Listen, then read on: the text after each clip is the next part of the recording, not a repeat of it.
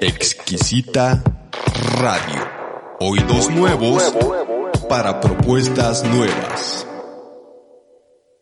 Fe razonada. Sonaría contradictorio. La fe para el mundo es la ausencia de la razón. La fe es la bandera de los débiles, de los ignorantes, suavemente llamados los ingenuos, mientras que la razón es el premio de aquellos que están dotados por una inteligencia superior. La fe es la estación del conformista, del que no sabe ni se interesa por alimentar su preciosa mente con conocimiento. La razón es lo certero, lo moderno, lo científico, lo razonable. Y de esta forma se integran dos grupos, los creyentes y los incrédulos.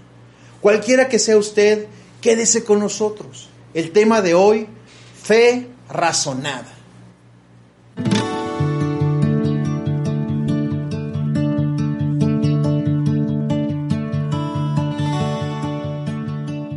Bienvenidos a La Palabra en Tus Palabras, un podcast en donde compartiremos el sentir, el pensar y el actuar de predicadores, líderes y maestros ante los desafíos que demanda el púlpito del siglo XXI. Hola, les saluda el doctor Luis Gustavo Romero desde Guadalajara, Jalisco, México. Soy autor y profesor del libro La Palabra en Tus Palabras, en el cual, a través de una robusta investigación en el estudio, observación y análisis de los grandes comunicadores, damos a conocer cuáles son sus principios, cuáles son sus consejos, cuáles son las técnicas que les permiten enfrentarse a las exigencias de la audiencia actual. Basada en las enseñanzas de la metodología Apolos. Ya que tan importante es lo que se dice, tanto como se dice. Comencemos.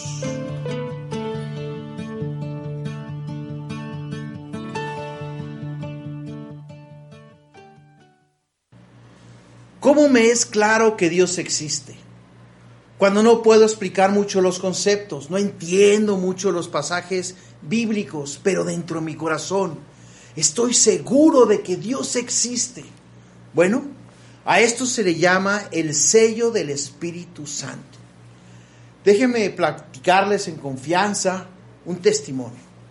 Imagínense ustedes que mis experiencias como primeros días de cristiano, mis amigos me buscaban y yo no quería estar con ellos, tenía mucho miedo de mi falta de respuestas a sus preguntas. Sabía que iban a ser incidentes con mi forma de reaccionar hacia ellos de distancia.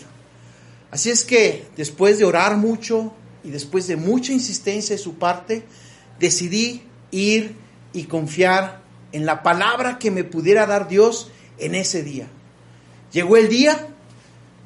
Pasó toda la mañana, la tarde y nunca me preguntaron nada.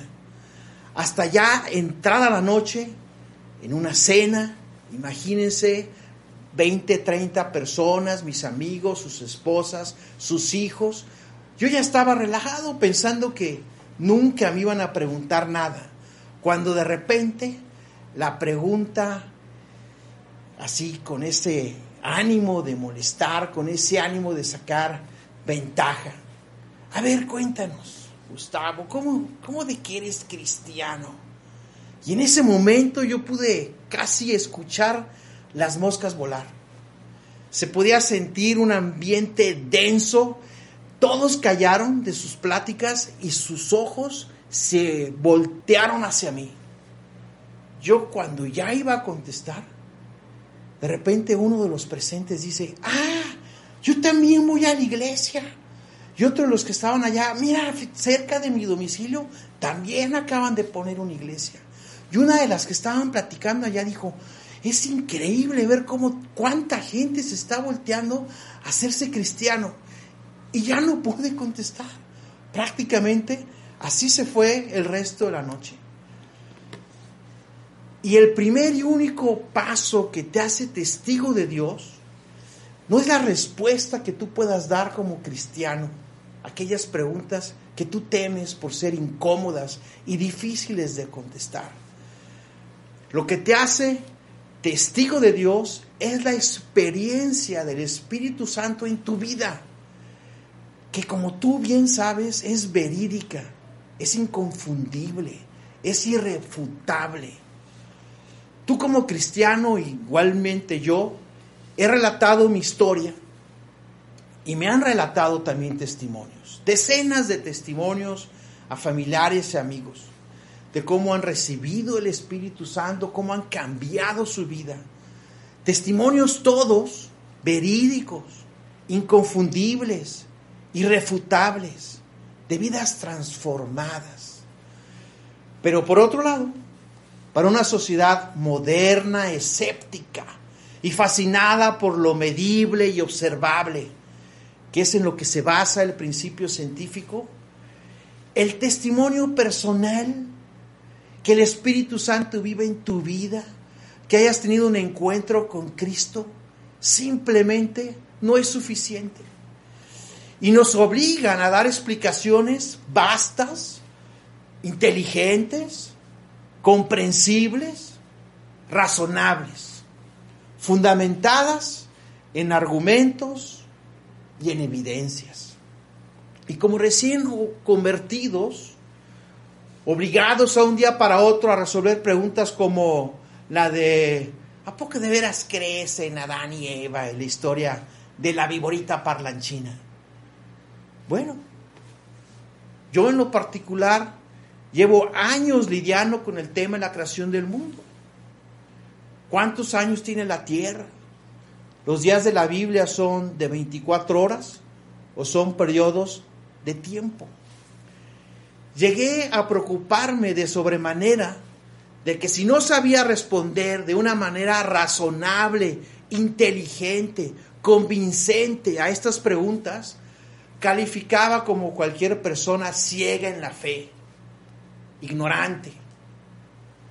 Inclusive, llegué a pensar que ni siquiera calificaba como un verdadero cristiano.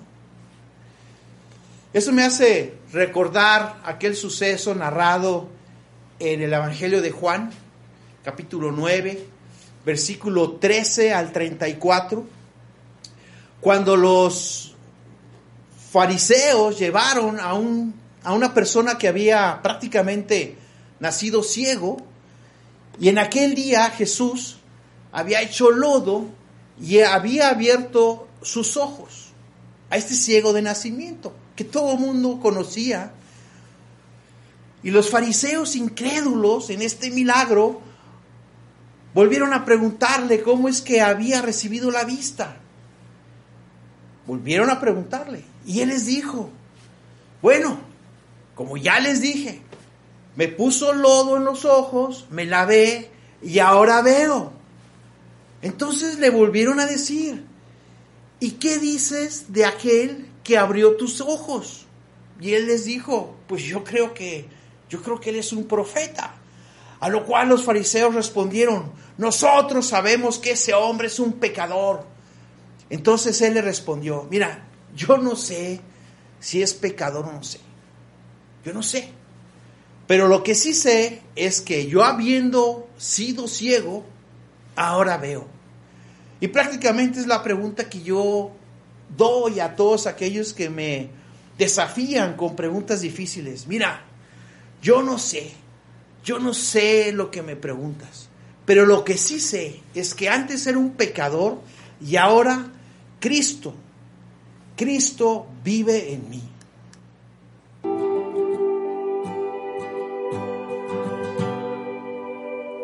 La efectividad de su predicación es directamente proporcional al número de citas serias de consejería.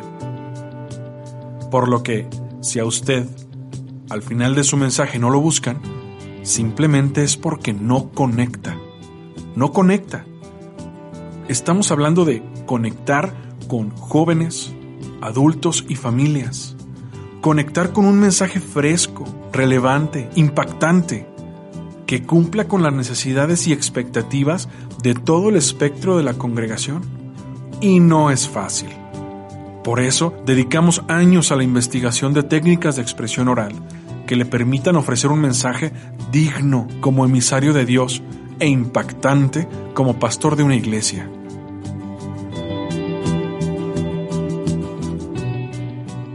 Y todo esto lo integramos en el libro La Palabra en Tus Palabras, basado en la metodología Apolos, para que a través de su predicación y con la unción del Espíritu Santo, impacte en la vida de quienes lo escuchan.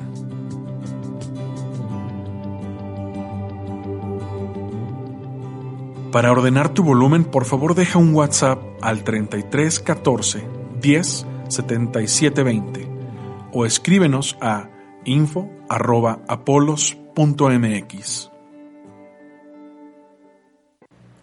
Dios existe y Dios tiene un plan para la humanidad.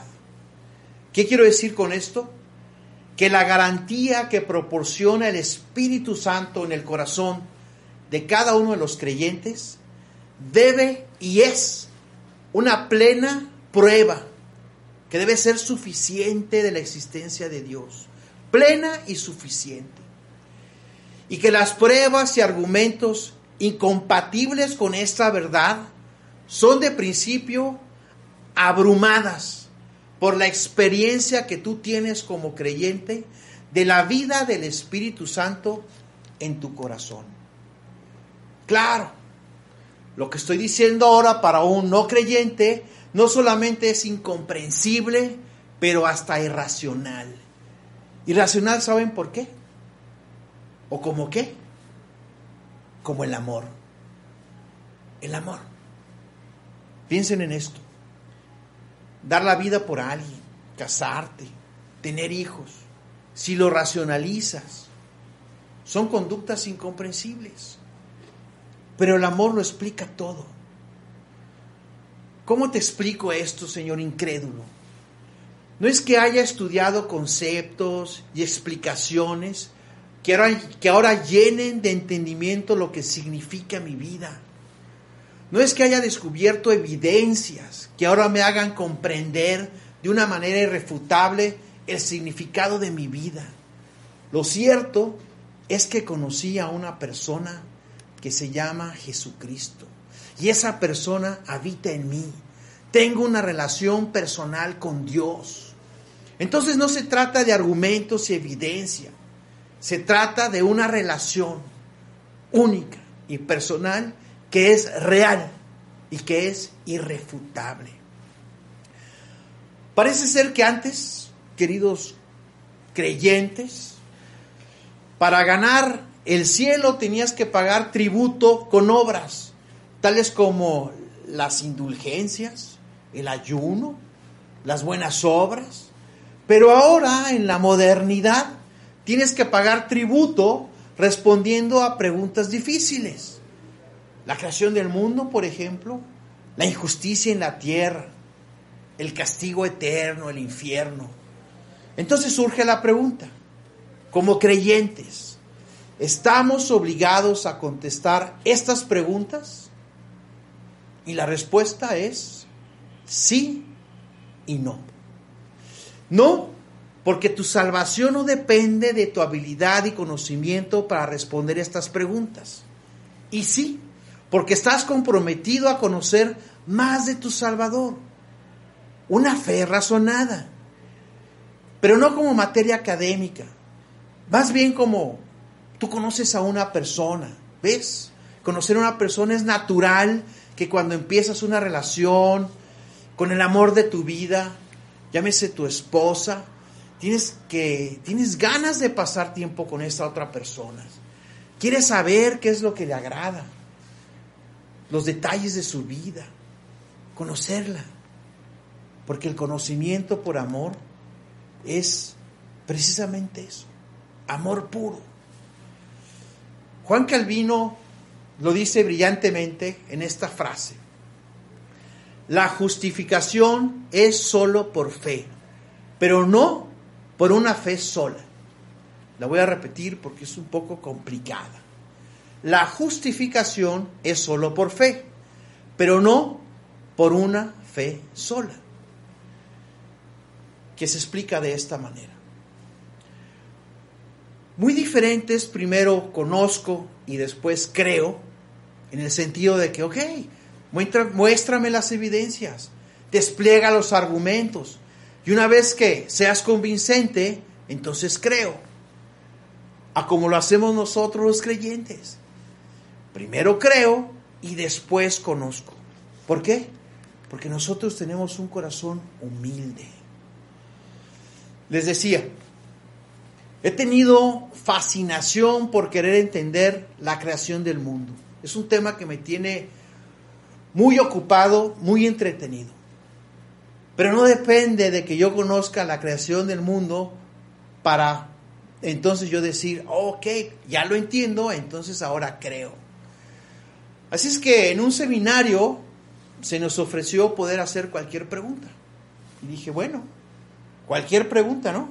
Entonces pregunté, ¿la Tierra es un planeta joven de 10,000 años? ¿O es un planeta viejo de cientos de miles de años? Una pregunta complicada, para propios y extraños. Y la respuesta fue, abre tu Biblia. Ahora ponla en Génesis 1, versículo 1. Dios creó los cielos y la tierra. ¿Crees o no crees? ¿Crees o no crees? Sí creo. Así es. A partir de tu credibilidad, Dios te va a ir revelando sus propósitos, sus promesas y sus misterios. Todo a su debido tiempo, de acuerdo al plan que tiene para ti.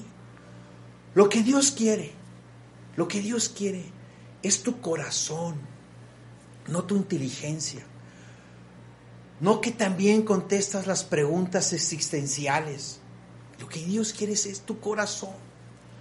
Por ejemplo, puedo citar Hebreos 11, versículos 6 y 7.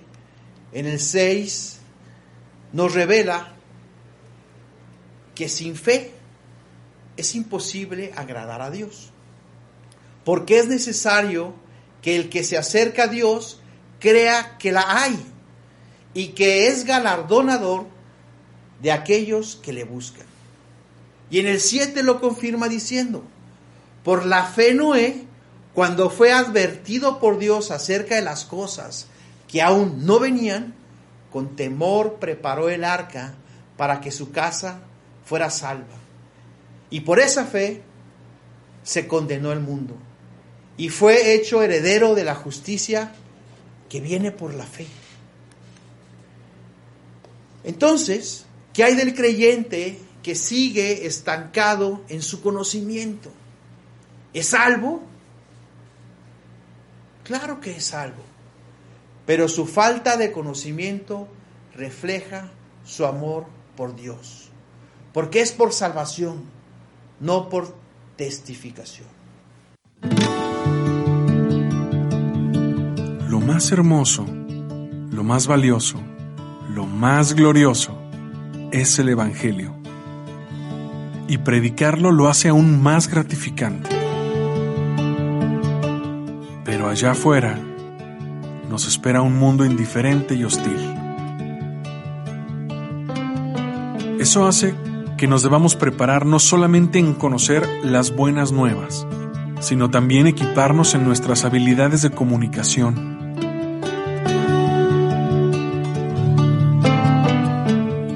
En el libro La Palabra en Tus Palabras, basado en la metodología Apolos, te equipamos para ganar la atención de una audiencia ya saturada de mensajes, a través de una técnica de comunicación vanguardista.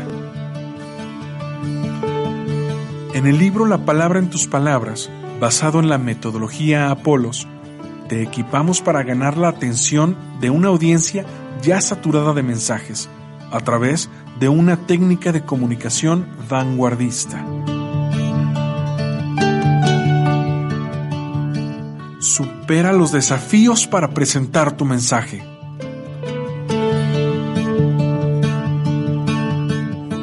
Para ordenar tu volumen, por favor deja un WhatsApp al 3314 10 7720 o escríbenos a info@apolos.mx.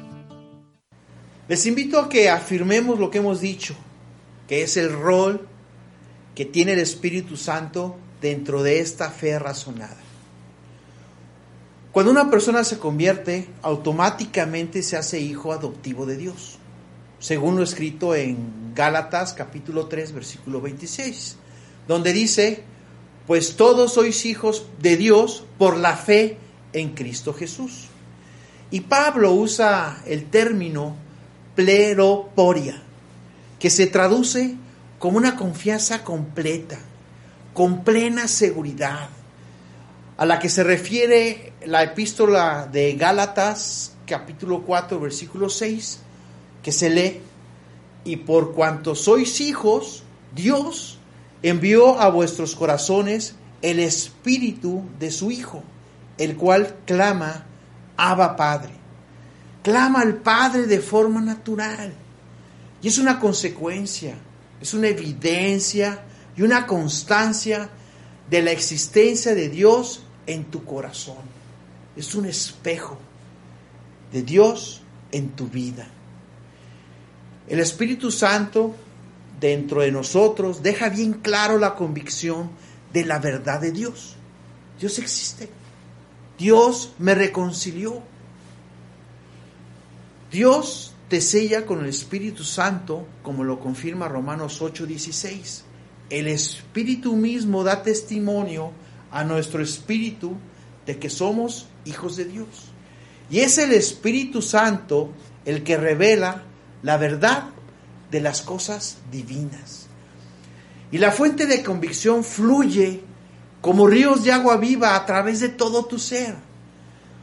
Por otro lado, el no creyente, dado que el Espíritu Santo no mora en él, tiene que confiar plenamente en pruebas a manera de evidencias, a manera de argumentos, para convencerse de la existencia de Dios.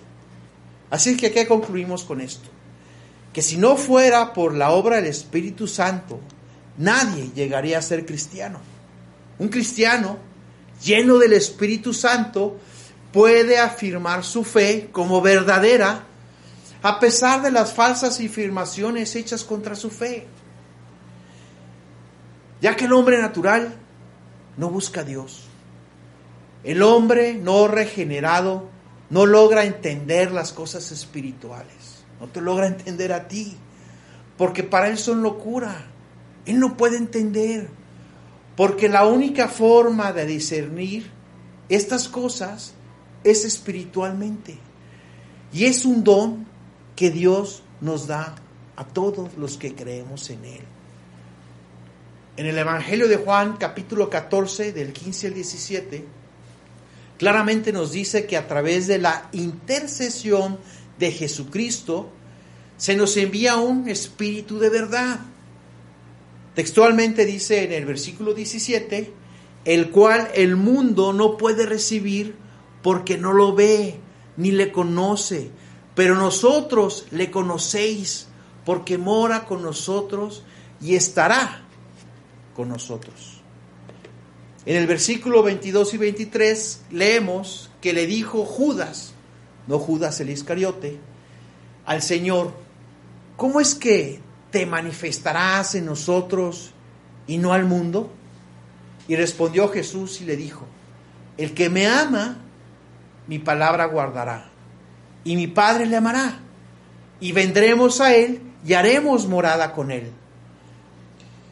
El mismo Espíritu de verdad que Dios ha depositado en nuestros corazones es el que nos permite testificarlo. La mente puesta en la carne es hostil a Dios. Los hombres por naturaleza aman la oscuridad en vez de la luz. Dejan a sí mismo al hombre natural y no voltea su rostro a Dios. Ahora, ya que vimos cuál es el rol del Espíritu Santo, veamos cuál es el rol de los argumentos y evidencias dentro de esta fe razonada. Hemos hablado del Espíritu de verdad que Dios deposita en nuestros corazones y que nos permite testificarlo. Eso ha quedado claro.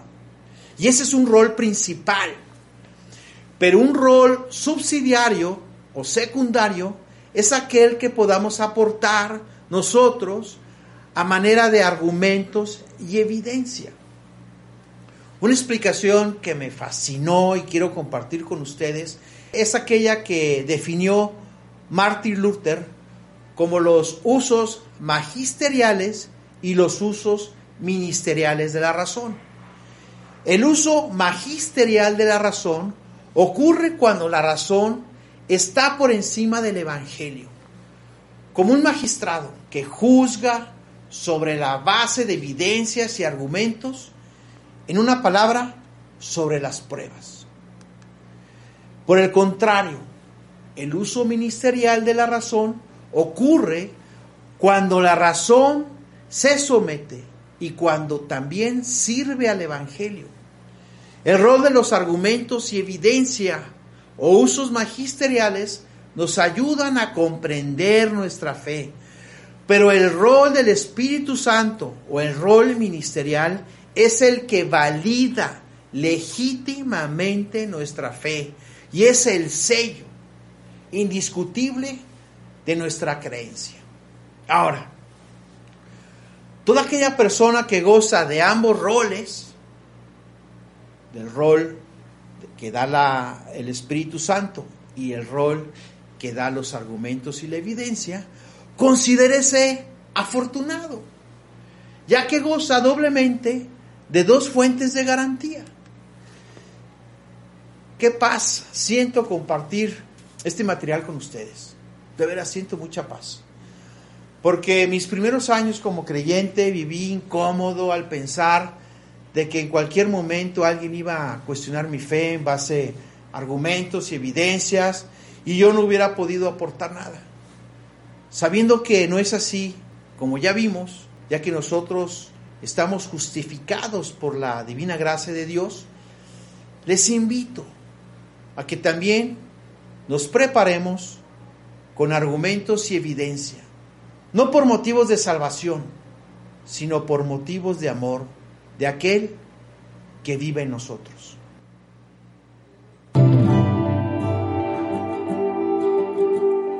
Para cuando la gente llega a su casa, después de tu predicación del domingo, únicamente recuerda la mitad. Y después de unos días, solo recuerda el 10%. Y todo tu esfuerzo y horas de monumental dedicación pasan al rincón más lejano de su mente y su corazón. Elaborar un mensaje memorable y replicable exige técnicas de expresión oral avanzadas. Requiere más que un simple curso de homilética. Por eso, integramos el libro La Palabra en Tus Palabras, basado en la metodología Apolos, en el cual te compartiremos los conceptos y consejos de los grandes comunicadores.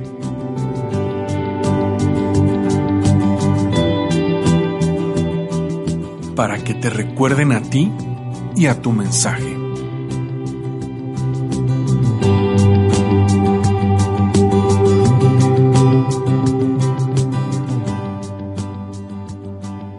Para ordenar un volumen, por favor deja un WhatsApp al 3314 10 7720 o escríbenos a info@apolos.mx.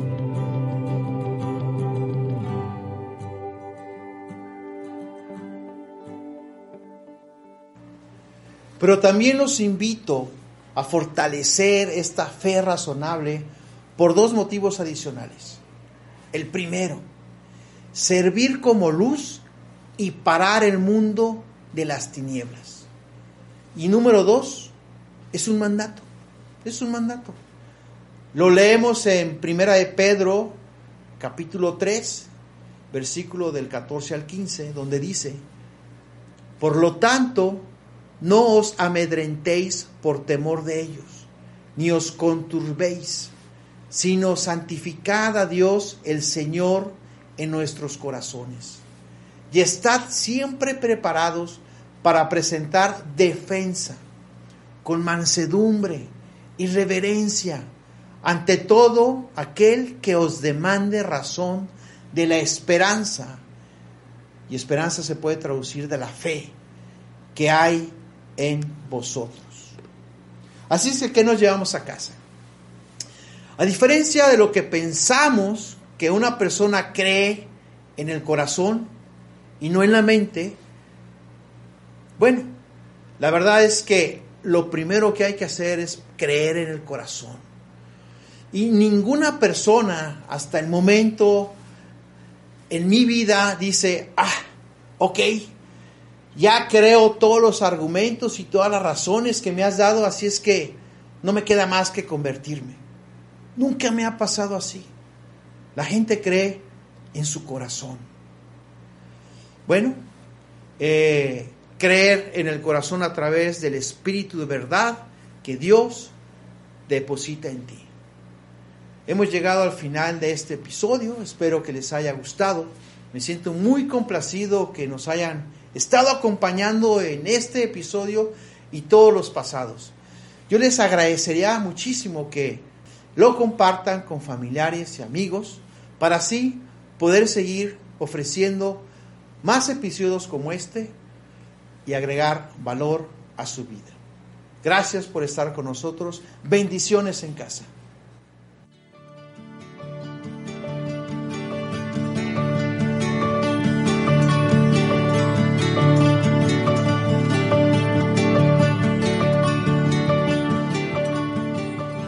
¿Qué le ha parecido el podcast de hoy? Si considera que este le ha añadido valor a su ministerio, le agradecemos que comparta y dé me gusta para que también sea de bendición para su comunidad.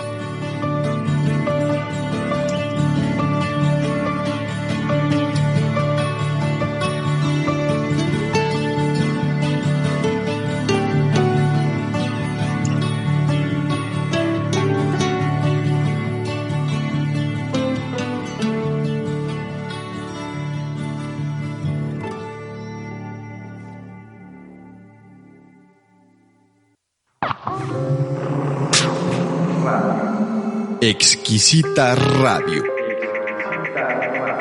Oídos nuevos para propuestas nuevas.